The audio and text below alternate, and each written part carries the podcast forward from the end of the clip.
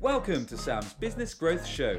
I'm Sam Dunning, a digital marketing, sales, and business growth evangelist. Tune in and subscribe today as I'll be interviewing business leaders, experts, and entrepreneurs from around the globe. You'll be learning their story, how digital marketing has helped them along the way, and exclusive tips and insights to help you skyrocket your own business. Welcome back to the show. I'm very excited and humbled today to be joined by the legend that is Jeb Blount. Jeb is the CEO at Sales Gravy. Jeb's a sales acceleration specialist and author of a massive amount of books. In fact, 11 to be precise. Um, those include fanatical, fanatical Prospecting, Sales EQ, People Buy You, People Follow You, Objections, and his latest book, Inked. Um, he's among the world's most respected sales leaders for prospecting, sales leadership, and customer experience. And through his global organization, Sales Gravy, Jeb advises some of the world's leading organizations and sales execs on the whole world of emotional intelligence and uh, various customer facing skills. Jeb, an absolute pleasure to have you on the show. How are you doing, man? I'm doing great, man. Thank you for having me on. And I love that massive amount of books. Like that's that's what I'm going for. So I'm gonna I'm gonna change my bio and I'm gonna say he wrote a massive amount of books. Glad to be of help, man. Excellent. So there's a whole bunch of things myself and the audience would love to learn from your good self, Jeb. Um, we want to learn your top business growth strategies. We want to learn how digital marketing has helped you along the way, along with your sales and marketing secret tips and insights that have helped you. But first and foremost, we'd love to learn a bit more about yourself, Jeb. Um, we'd love to learn where you grew up, how you got into the business world, and some of the key roles that you've had up until the present day, so up until you founded uh, Sales Gravy. So yeah, if you could tell a bit, us a bit more about yourself and how you got in the business world, man. Sure. I grew up in a small town in the state of Georgia in the United States uh, on a dirt road on a farm. And I went to a small school and I got my, my, I guess my, you know, start in sales in particular in business because I started a little business when I was maybe 14 years old where I would go to the different farms and I would bury their dead animals. And I know oh, this right, sounds really crazy. It's like crazy, right? But like if you yeah. live on a farm in Georgia where it gets hot in the summertime, and let's say a chicken dies and your dogs drag it up underneath your house, it smells really bad, and nobody wants to go and retrieve the chicken. So uh, I made a living going in and and and finding whatever was dead whatever it was, and I would bury it and make sure it stayed buried, and that was my guarantee. So I had a pretty good business in the summertime of dealing with anything that was dead on the farm. And I, I grew that into, in the high school, I sold ads for the yearbook and was very successful at that. And cool. okay. F- really, from the very beginning, realized that you know I was good at selling. I my father's an attorney. I thought I was going to be an attorney, and and I came to this fork in the road in my mid 20s where I got accepted to go to law school. I was working for a big Fortune 500 company and really successful there.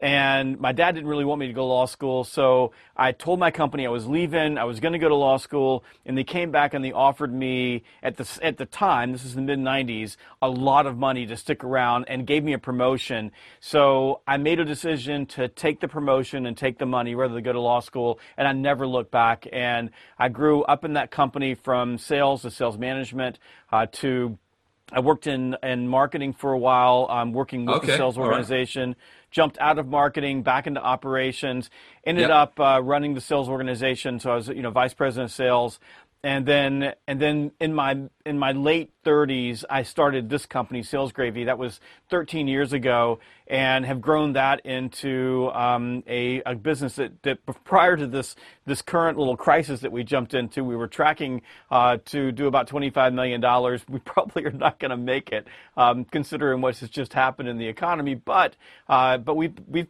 we've you know just grown really really fast and uh, and and I'm a sales company. I teach people how to sell, teach businesses how to accelerate growth, and uh, both from a consulting standpoint and from a training standpoint. Fantastic, Jeb. So it sounds like you've had quite quite a jump. So you started off in, in high school, was it? You were you're basically sorting out dead animals and looking yes. after anyone who had a dead animal. You you take that away, you take a fee, and you sort out. And then you moved on there from selling ad space in what what did you say you were doing there? In my yearbook, in my high school yearbook. I got it. I, uh, cool, number one salesperson on my high school yearbook, selling ads. So you had the entrepreneurial spirit from a young age. It sounds like. I did. You know, I, I, the the only thing that I regret, if I were to really to go back and look, because I had a really good career in the Fortune 500 world. It was I grew up in big business. I understood it, and I wish that I had become an entrepreneur earlier. I I, it, I had a great career. I, I was like a rocket ship, and everything that I learned there, I've been able to apply in building my own business. I just wish that I'd had the courage to do it earlier. And some of it's, you know, when you're making a lot of money, when people are paying you a lot of money, it's really, really hard to jump out because when I did jump out of, of big business, you know, I was I was making a ton of money. I lived in a big old house and you know on the water in Florida, and suddenly I had to go make it on my own, and I didn't have any help, no secretaries, no you know no jets, no anything, and that's a very very scary thing to do. And for me it was it was a little easier because when I made the jump into my own business it, we were in a very similar time than we are right now. We were in the global economic crisis. So I, I basically started a business right in the middle of a recession maybe one of the dumbest wow. things in the world to do. However we also learned a lot because because we started in a recession. This current crisis that we're in really hasn't fazed us. We're we've been able to, to move through it pretty you know pretty well. We we were used to it. We knew what to, what to plan for. I mean, it's hurt us really poorly, I mean, really badly, but we're okay. Sure. Uh, but the but the but the ability to sort of to, to, to sustain through it we haven't had this massive amount of anxiety because we plan for it. But that's i think you know when you start thinking about you know about moving into an entrepreneurial role from a corporate role there's a lot of fear that takes place. And you and you're leaving you know you're leaving your uh, your anchor you're leaving your uh, your paycheck behind. And so there's, true. there's very, few things that are more scary it's, than that. it's definitely a big step. So just before we talk about how you um, came into Sales Gravy and, and, kind of built that business up, Jeb, it'd be good to learn a bit more about your, your corporate role where you said you moved right up the ladder from kind of a, a starting entry yep. point right up into sales, into management and into marketing for a little bit. So yeah, tell us a bit more about that, what you were doing, what you were selling and the lessons you learned along the way, Jeb. Well, at 24, I was driving a truck in an entry level job, delivering uniforms and at 34 okay. I was vice president of sales. So in 10 years I went from you know from basically uh, schlepping uniforms out of a truck into a VP role. And awesome. I the, the the truck piece was really a more of a management trainee job, uh, and I went into operations, realized that all the people that were in sales were making a lot more money than me and working a lot less jumped in the sales role, number one salesperson in the company, uh, broke all kinds of records, got a, a, promotion to sales manager, broke more records, and turned around a couple of teams. Got, was was was noticed by the people at the corporate office. Put what me would into you say was the secret behind that success? What would you say made you become jump so quickly in, into those roles? What were you doing that made you stand up? I could make it rain. I can sell stuff. So I mean, the the the thing was is is if you can sell and you can make it rain, if you can produce revenue and make it in, in profitable revenue, people notice that they want to move you up. Now, there are people that you're producing the revenue for at the it, who you work for in those spots. They don't want to let you go because you're you're a big piece of them making their bonuses and then hit them hitting their growth goals. So it's you know as you're trying to move up the ladder, there are people that are trying to hold you back if you're good at what you do. So sure. you've you've got you've got the two you know two things going on, but you have to be ambitious. You have to ask for it. If people ask me all the time, "How do you get promoted?" I go, "You got to keep asking for what you want." Now you have to perform and you have to ask. If you perform yeah, like and you okay. expect people to come to you and and give you things, you're going to be waiting for a long, long time. So what I would do is I was really ambitious. I wanted to grow, and I knew that if I could crush my number and I could ask, I could move. So that's what I. That's basically what I did. And and the, you know, I I also planned to leave the company to go get a law degree at one point, and you know uh-huh. that leaving the company got a lot of people's attention too. So that got me a promotion as well. But it was also along the way volunteering for things. So one of the one of the big breaks I got in my in my career was we were merging a few companies together. I had an organization that was running really smoothly, so I volunteered to be on the team to do the merger. And when I was on that team, I met all of these executives from all over the organization that I didn't have relationships with, and I was working hand in hand with them on this particular merger. So when I went back to my regular job, they knew my name, and that's a really important thing to do in, in your job. Is people you want people to know your name. Since they yeah, knew my sense. name, when opportunities came up, my phone would ring and they called me. So one opportunity came up that gave me a really, really big promotion that was way over my head. But I got that because of the relationships that I built along the way. So I think that one of the things that I always tried to be was indispensable. So I, I would volunteer for anything. I worked as much as I possibly could. And as a leader, one of the things that served me very, very well was early on, I had some pretty good mentors who taught me to become obsolete. In fact, that was the best advice that I got. Your job as a leader is to be obsolete. And I remember the first time a guy named Roger McKee said this to me, and I looked at him and said, Well, if I'm obsolete, then they won't need me anymore. And he said, I was going to "No, ask, what do you mean way." by that, Jeb? He says it doesn't doesn't work that way. He says if you if you are a leader and you are obsolete, in other words, your team can move without you, the organization Ah, will always find something more important for you to do. And he was right. So I would create a team, make them so good, and then get out of their way. And then I could go volunteer for other things. I could go work on other projects. I had time to think and build and grow. And if you're doing those things for your organization, suddenly you're able to grow the organization. And it's not any different at Sales Gravy. When I first started Sales Gravy, it was just me. I was me in my flip flops in my home office, banging the phone, like calling people, cold calling, looking for business. And 13 years later, I've got uh, Keith Lubner, who's our executive vice president, Jason Eatman, who's our chief sales officer. I've got Kerry, who's our CFO. I've got great trainers who don't need me to babysit them. So they're doing all of these incredible things, and it gives me as the leader time to think. And if I've got time to think, then I've got time to think about what's the next thing over the horizon. And let me give you a great example of that right now. Thing. So I, I don't I don't know what your situation is there, but right now it's uh, we're in the middle of this big coronavirus virus crisis. This Yeah, all kicked off for me beginning of March. So I was still on the road beginning of March, end of February, but it sort of sort of started happening. And the second weekend in March, sort of everything fell apart. So I'm I travel 300 days a year, and I'm grounded for at least the next two or three months. So we we you know we we look at our business. We're a training business. All my trainers suddenly are grounded, and we look at the entire you know landscape and think, well, this is going to be a pretty hard next three months because we've got we've got issues. Well, because I have a team, I'd already had a chance to think about this. We had already planned for a recession. So we had invested about a half a million dollars last year in our studio complex. I'm in one of our studios. The studio is called the Clubhouse. It's looking And- nicely kitted out, man. It's looking sweet. Yes, and we, we built this from the ground up, so you can tell the sound's good here, and we've Sure. got good lighting, so the lighting is up. Uh, I've got my producer just left to eat lunch, but I typically have a producer over here. We've got multiple studios here, so when this happened, all we did was shift our in-person trainings into our studio, and we're able to deliver a, a level of virtual training that no one else has experienced. People are in awe of what we do because we're essentially putting on a TV show because of what we did. So Nice. if I if I hadn't had a team of people, what would I have been doing? I've been working in the business. I wouldn't have time to think, get ahead, and that's sort of what you want to do as a leader and as a as an individual. Is you want to make sure that you have time to think, and then and then as this happened, I realized that hey, the world just shifted, and we're going to be doing a lot more of this virtual. So I was able to very quickly spin up a brand new book called Virtual Selling that will be out in May. And because I have an entire team and my company is running and money is coming in, it's not as much money as it was before, I can stop what I'm doing, immediately go work on something that's going to change our future as an organization because I'm obsolete. The organization Nice. doesn't need me in order to run. Love that. Love that explanation. Okay, Jeb, fantastic. And that's that's a really nice little tip for anyone listening who's in management or who's in leadership or any business owners as well. Cool. So you moved up to being a vice president of that corporate-based company, Jeb. Was there any other lessons or um, things that you learned in terms of business, in terms of sales, or perhaps marketing that you'd like to share with us, or that's going to be useful for the audience tuning in?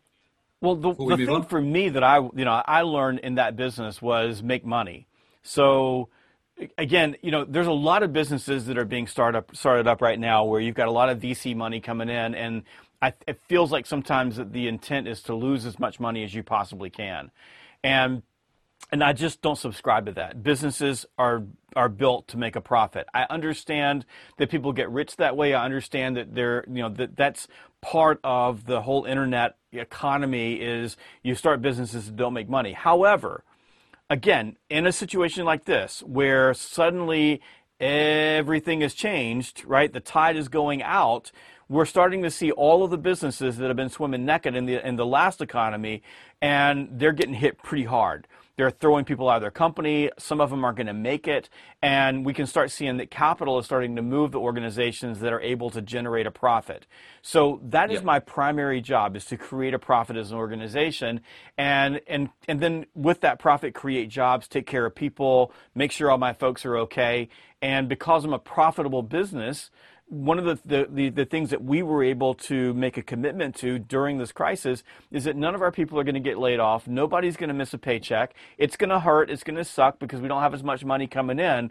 But because we ran our business well, we focused on the basic fundamentals of running a business, we're able to do that. And I'd, I'd say that of you know the time that I spent at, at this company that I worked for, a company called Aramark, um, the one thing that I learned was the basic fundamentals of business, how a business works, what to do with a business, how to make it, you know, how to make it profitable, how to make it grow, and how to do things that make sure that your business is going to last over the long term. So whether it's sales or business or you're an entrepreneur or you're starting up a company or you're working in a company that's been around for a long time, you're doing digital marketing, there are basics and fundamentals that you absolutely must follow. And if you follow those basics and fundamentals, if you practice them, if you adhere to them, you're going to be okay. There, there things are going to happen up and down, but you're going to win. And that's if I took one thing away, it was make money because that's what business is for and make sure that you are planning for the future and then operate every day, every day, every day on those core fundamentals, uh, and you know you you won't go wrong. Yep, that's that's really good advice. It's simple, but it's so true. Cool. Okay, Jeb. So moving forwards, tell us about how how Sales Gravy came about, the light bulb moment when you came to be a part of that company, and uh, how that all came about.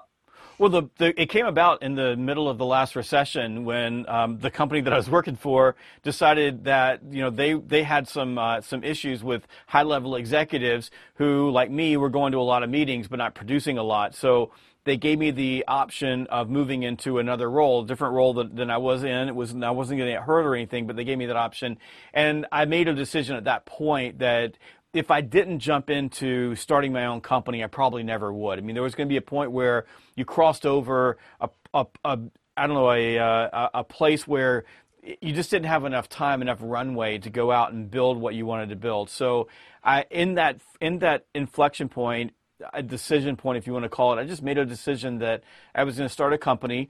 I started Sales Gravy because I didn't really know how to do anything other than sell. That was what I was good at, and I I started it stupidly thinking I was going to be able to start a website and sell advertising on the website and make a living. It took me about three months to figure out that that wasn't going to happen. so I, uh, a lot of media companies have figured that out the hard way as well. So I, I then evolved into creating, I, you know, salesgravy.com became a, a, job board. So I was, I, it, in 2010, the market share leader in my niche as a sales job board and right. I it was a subscription based job board, so I was getting monthly revenue from you nice. know from my for job posting for my accounts.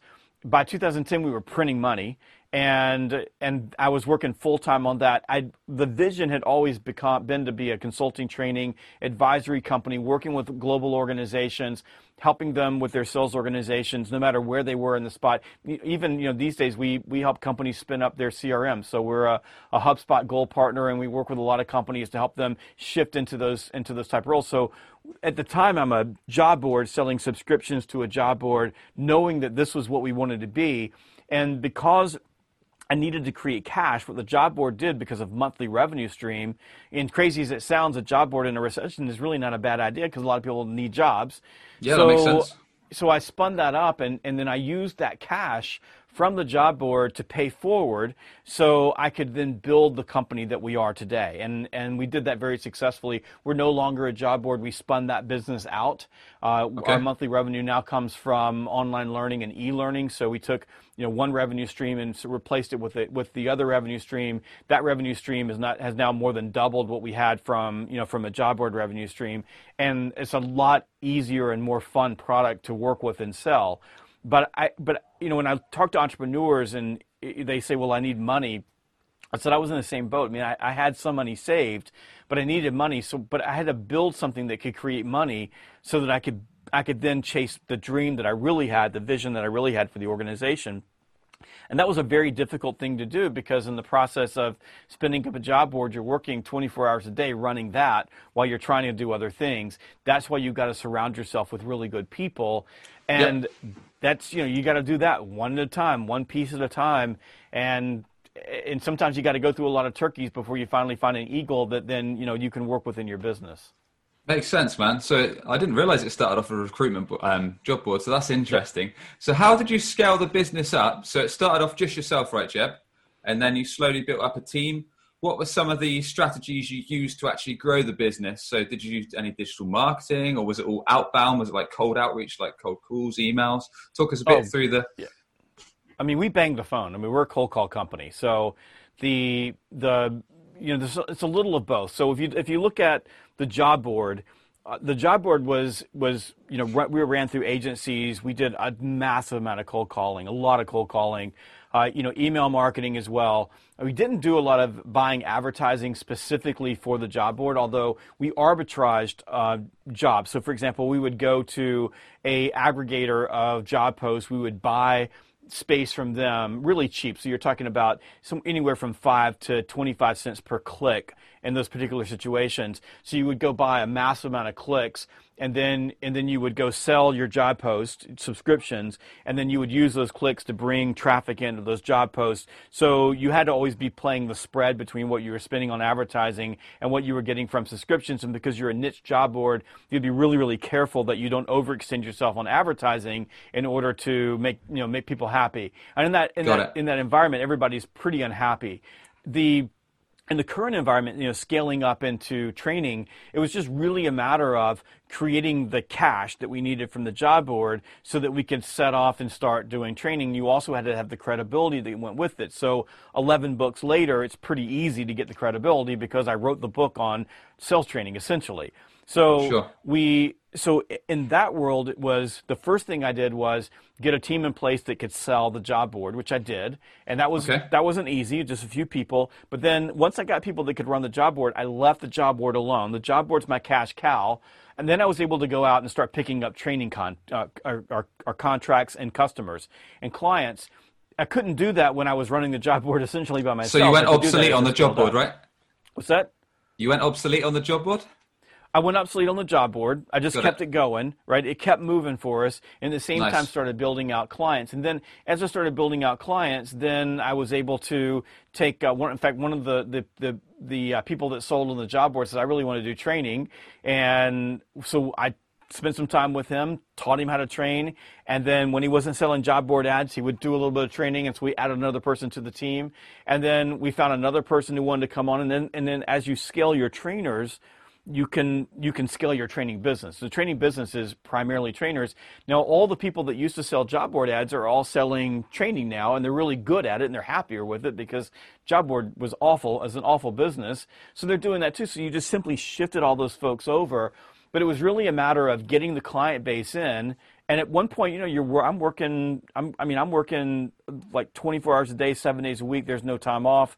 There's no. There's not a lot of fun in life doing that, but then you know then i started finding people that could lead and i had to shuffle through some people. I've had some you know some some people that were not so good. I've had some unsavory savory characters work for me who always going to happen have, isn't it? you know it's always going to happen. I've had people that you know took advantage of us and you know yeah. we made some mistakes but we also learned from those mistakes as well. I mean we learned you know, to lock the safe because people will steal from you. And we, you know, every small business has got to learn some of those lessons along the way. But they've been a few lessons in the middle of a massive amount of, you know, of positive. So so you know there's no when i say scaling there was no secret to scaling the business. I didn't have a venture capital company that's giving me money and i went out and you know just bought a bunch of people. It's been one person one step one per you know one you know one uh, you know next level at a time. And it's been hard it's been a grind it's been difficult. And you know you said earlier you asked me a question and i gave you you know do the basics and you said that's really simple but I can't tell you it's been any different here. It's really simple. Work your ass off, right? You grind every single day. You know yep. where you want to go. You have a desire to get there. You have goals to get there, and you're willing to sacrifice a little bit of happiness right now in order to hit that future. And then when you find really good people, you bring them on, and then you work your ass off to make sure that those people are busy and they've got an income and you can support them. And then when you get them, you bring another person on. And, and pretty soon you start attracting people in and you're able to then have a team of people. And I've got a, a really amazing group of people at Sales Gravy who just get it. They're practitioners. They understand it. My clients love them, and uh, and I'm and you know been very lucky that way. But it's just been it's just a grind. It's just hard, hard work. There is no Fantastic. secret. There's no there's no magic button that you're pushing that's going to make this easy. No, and I'm I'm glad you're you're keeping it so so real with us, Jeb, and not not spouting any BS and just just showing us that it is about hard work. It's about steady growth, getting the right people in, and taking the right steps, and then making sure everyone else puts the work in and working with your team. Awesome. So, are there any particular highs or lows that you've had in your business, Jeb, that you could perhaps share with us? Some real high points and some low points, and how you overcame them. Yeah, you know, the I always go back to the lowest point for my business was in the summer of 2010 and I've I've like you know I've invested everything. I've invested so much time. I started the business in 2007, so we're in 2010. It's really just me. My wife was just beginning to join the business because she realized how hard I was working. She was leaving her professional job to come work for Sales Gravy, and make we were making that transition. And I basically put everything on the line for the company. And my job board at that point was everything. It was producing my revenue, and it was we were doing really really well. And the website broke, and Oh, it no. went down. It went down for a week, and no one could figure it out. And I a week we were gone for a week, and I've got you know Oh, customers that are paying me, uh, phones ringing, down like completely down. And my web development team here in the U.S. broke it and couldn't figure out how they were going to fix it. And so I'm running a subscription. You know, I'm running a subscription-based job board where you know the the we're it's we're building people's credit cards. So if it's not up, you're not the billing isn't happening because it's not telling. It was awful. It was the most horrible, gut wrenching eh, business experience I've ever been through in my entire life. Utterly horrible. I didn't think we were going to survive. I didn't think I was going to survive. I mean, I was just in, you know, every night just in tears, and I'm, I can't make it, couldn't make it happen. Well, I, we fixed the thing, and I made a decision right then and there that I was going to go get a new group of people to work with me on my web team, and I did. And I've never looked back. I've had the same people uh, in place since 2010. They're my they're my, my family. They're amazing. They they keep us up and keep us running. And they're not in the U.S. They're in India. So I love those guys. I just went and saw them over in Delhi. Uh, so nice.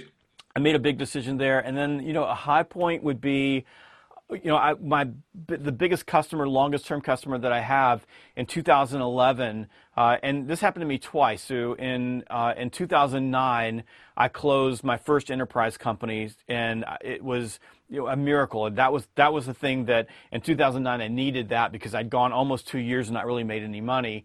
And but in 2011, I closed my biggest customer, still my customer now and that that particular customer and client was the the stepping stone that we needed to to really expand because they gave us an ongoing revenue base that we could work on and they were a great company great customers still are and love them to death. And and and I can't imagine you know what would have been like if we hadn't picked them up. And then from there once you get one and you can you can grow one and then you can build your team out then you can expand from there. I mean that's really the test is once you get that anchor client can you move? A lot of people don't. A lot of people and right now there's a lot of people in my space that are dying because their Sure. entire business revolved around one or two customers versus a wide array of customers so you know immediately once we got that customer we realized that that's going to be your biggest risk if you don't expand the more customers you have, the more you're able to de-risk the situation, and the more ways you serve those customers, the more you're able to de-risk. So, uh, Solid so, advice, yeah. so you know, so highs and lows. Got it, man. Well, that's that's a nightmare. I'm, I'm I'm ashamed we weren't around then to sort out your website, but there we go. Um, okay, so it's interesting you talk about landing enterprise deals, um, and I completely agree with the point that you said. Um, I'm sure you'll agree as well. No no customer is sticky, and no customer lasts forever. Clients are always coming and going, and even when you think you've got the best client in the world, they might turn around next week and say they're going to a competitor. Um, but on the track of enterprise deals, it's not something we've discussed much yet on the show. Are there any um, insights or strategies that you recommend for anyone that's looking to land their first enterprise client? Um, and I know we're coming kind of close-ish to time, so is there any quick insights you can say on this is how we landed the deal? I know it's not quick, but well, you know the the the part of it is like you know it's the grind, like it's the cumulative impact of all the work that you're doing. So in 2011, the client that I, I landed, I landed it because one of their vice presidents was in an airport and my book was in the airport. And they picked oh, up right. my book, read the book, sent it out to some people. One of these people said, maybe we should get this guy to come in. So they hired me to come in and do a, a seminar. And after I did the seminar, I started asking questions. I mean, that's, that's literally how we build our accounts out. What else can we do to help you? And it turned out there were a lot of things that we could do to help them. And then that morphed into, into more. I, at the same Got time, it. I'd done a lot of research. I had I knew what I was getting into. Uh, the first enterprise client I sold that really put us on the map. That was the it was the catalyst that we needed to continue to grow on the job board space. I had met some of their recruiters and started taking good care of them. And at, the, at, at one point, I had 13 of their recruiters using Sales Gravy for recruiting, and I've nice. just built good relationships with them, and I use those relationships to level up to a senior vice president up in Chicago who I called and asked for a meeting with and got on an airplane went to see him and that that that really moved me up and I can't tell you how many you know how many big deals I've closed because I went to a, I knew my client was going to be at a trade show and I just went to the trade show just to meet them and say hello and then you know, and then later on would work out a deal. But I think the biggest nice. thing is for if you're just starting off is you're going to have to find a way. Like it's not it's not always easy. It's a lot easier these days because we have so much credibility. We've got a great brand name we we are my, my client list is a who's who of some of the most prestigious companies in the entire world. Once you're in that space, it's a lot easier because you're a safe choice. And that's really when you're thinking about big companies and the people that make decisions, what they really, really want to know is that you're a person that's not going to make them look bad or help them lose their job or cause problems down the road. They want to trust you. Before you have any of that, it is hook or crook. I mean, it is. You know, when I say I landed one, I was working on 40. So I didn't get 40, sure. I got one. And and so you've got to put a lot of lines out and you've got to you've got to to you know, you've got to keep finding ways, and you can't let losing a deal completely destroy you so you never go back again. At the same time, by the way, you also have to make sure that you're you're nailing down your small clients too, your bread and butter. If you just go after after elephants, it's really easy to starve to death. So you got to bring those in, keep those plates spinning, and then bring on a big one. And this is important for me and because I, I, see companies do this all the time. They have all of these small companies that brought them to the dance that they brought, and then they get a really big one, and then they start ignoring all those. You cannot do. There's no integrity in that whatsoever. The people that brought you to the dance, you take care of those folks. You t- you you treat them like they're gold. And I promise you, the universe will reward you down the road for that. But do not trash the relationships that you built just because you find something that's bigger and that's that's just my advice to people who are entrepreneurs that's, and starting their businesses. Love that. Really like that advice, Jeb. Fantastic. Okay, we've given us some awesome insights so far. Um, on this show, Jeb, we love to take the angle of how digital marketing's helped you. So, is there any particular digital marketing channels that you've had success with on Sales Gravy, or any that you'd recommend for anyone tuning in? My number one is email. I, from the very okay. beginning, I've built my platform on email. So when I started the company, I had 12 emails, and one of them was my mom. And today, my email list is is moving towards 1.3 million. So wow. uh, I use HubSpot as my marketing platform. So that's my that's my core platform. I've been with HubSpot since 2009. I said earlier, we we help companies make the transition to HubSpot CRM, which I believe is hands down the best CRM for small and mid-sized businesses. Period. And I and I'm, and I'm because I'm evangelist, I became a partner uh, because of the, what they've done for us as a company. And and so with HubSpot, we're able to use a bunch of different channels, but primarily for me, it is uh, it is email. I don't do a lot of advertising. I don't do a lot of I don't buy a lot of advertising. I do every once in a while on a Facebook or you know sometimes I'll be I'll buy some AdWords, but primarily I go there and then I leverage my social channels. So I've got a, a, a, pretty large platform. It's not massive. I mean, I'm not like, you know, some huge, massive number, but I've got a lot there. So there's a lot of discipline that comes with social media and working in social media. Advertising is a piece of that, like buying digital advertising specifically. But uh, but I think more of a social media is great content, uh, good cadence, and then consistency. So being there all the time. And then Gary Vee says this all, all the time, and I believe he's he's right. And I, I try to follow his his advice, and that is you got to love your audience. You got to you've got to comment on things. You got to talk about things. You got to like things. You got to be there and that's and that's a it's a full time freaking job. It's just it's it's terribly expensive, and I've got I've got three people right now on the other side of that wall who cost a lot of money to have on the side of that wall. Part of their job is full time social media, creating content, uh, and then for me, you know the. Um, the the number one we use a lot of video you know work on our website those type of things but for me sure. the number one marketing tool that i have is my books that's number okay. one because when people either download a book, read a book, listen to a book, and they see it, that yep. creates fans, it creates credibility, and that makes the phone ring. So, so for me, the books are my lead gen. My biggest lead gen that I have is is a book. So we That's really I, I put a lot of effort okay. into that. And is that something you recommend that any business owner or entrepreneur looks to do, Jeb, to start writing, to start creating like I that? think I think that you know if you're if you especially for digital marketing, if you've got a website, you're certainly having a blog and writing and creating content that it it bolster bolsters your you know your your search engine optimization, especially if you've got a good original content. It certainly will sure. move you up. It it uh, it gives you stuff to post. So you know the you know SEO is one thing, but getting you know getting eyeballs in. So if I've got a really compelling article and I can post it on social media and share it with people, that's a really nice thing. If I got a really compelling article and I can put it in a newsletter, that's a really good thing. Uh, so I, th- I definitely think that you should write. If I was a business owner or an entrepreneur and I didn't have a book, I would start by writing a blog and then I would turn my blog into a book because you, you get into the, the art and the act of writing and then you can grab yep. that content and then you can re-leverage that content. And you can do the same thing with video, you can do the same thing with audio, so you can do those things. So the thing about writing a book is if you if you're just writing a book as a business to have a book, that's pretty easy. Write a book, go to CreateSpace, get it published your three people are going to read it, and one of them is going to be your mom.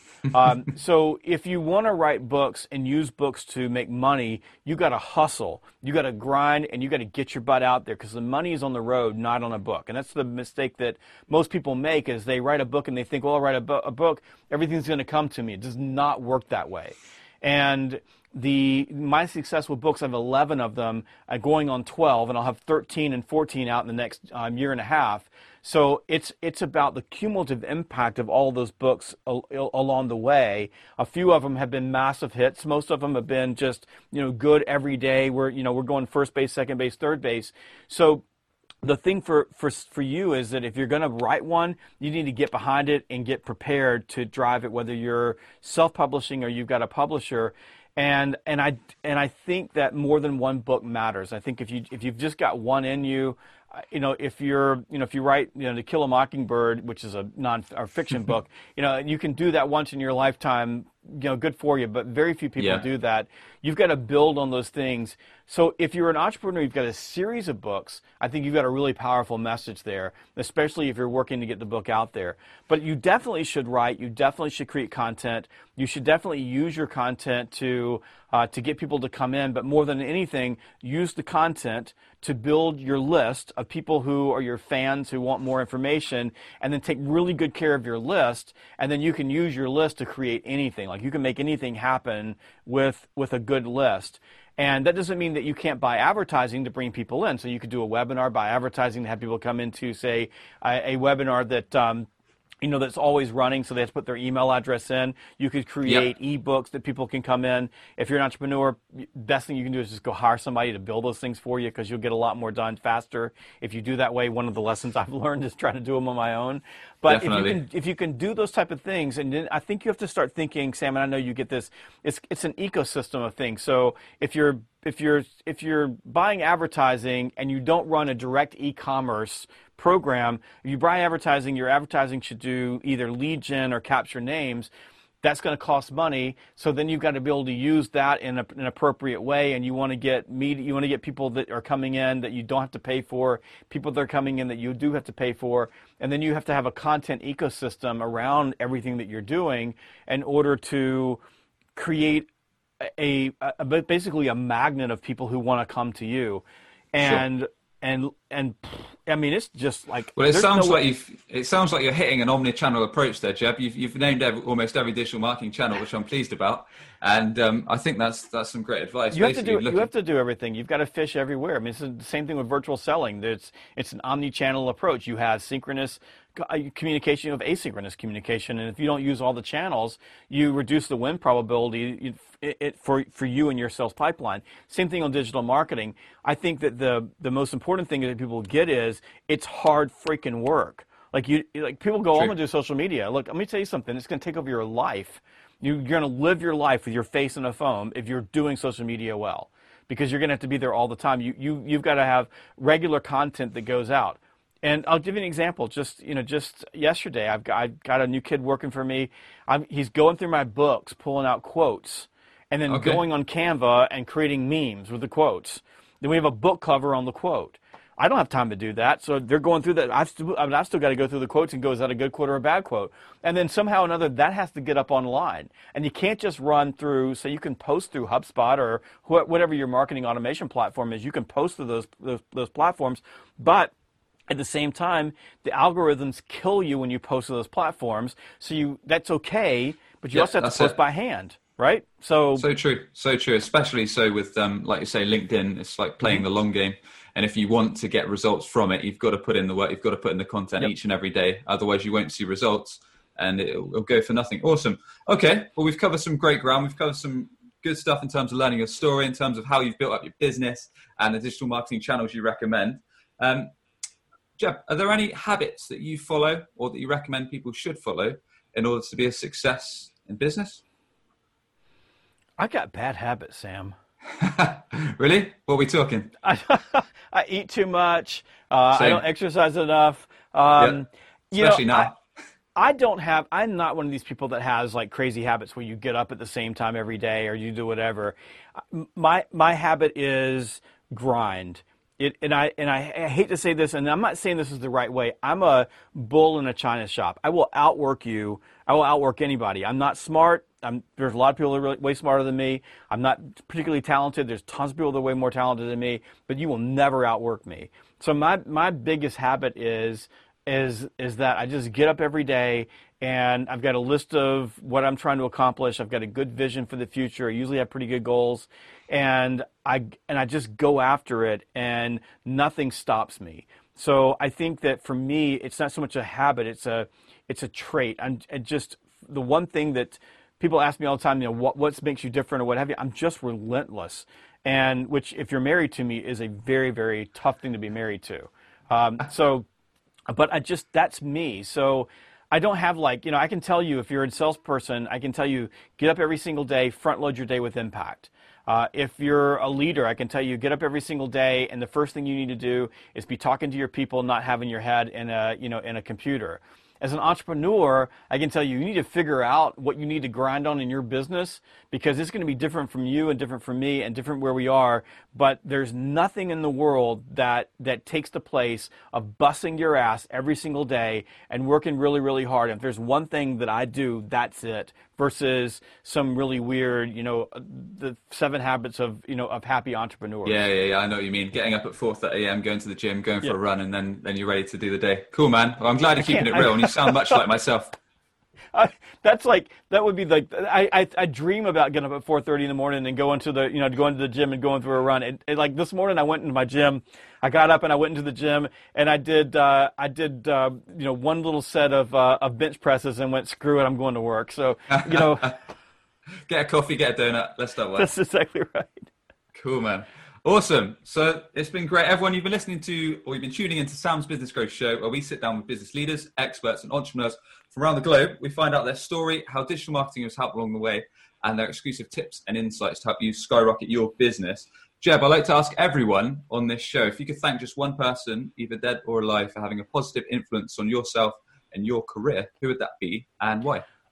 I would thank my mom. I think my mom has had the most positive influence, and my dad too. I, I to, there's no way you can you pull them apart. They're, they're, different people, but my parents overall, I they've had the most positive uh, influence in my life, and more than anything, they made sure that when I got out of college, that I didn't have any debt.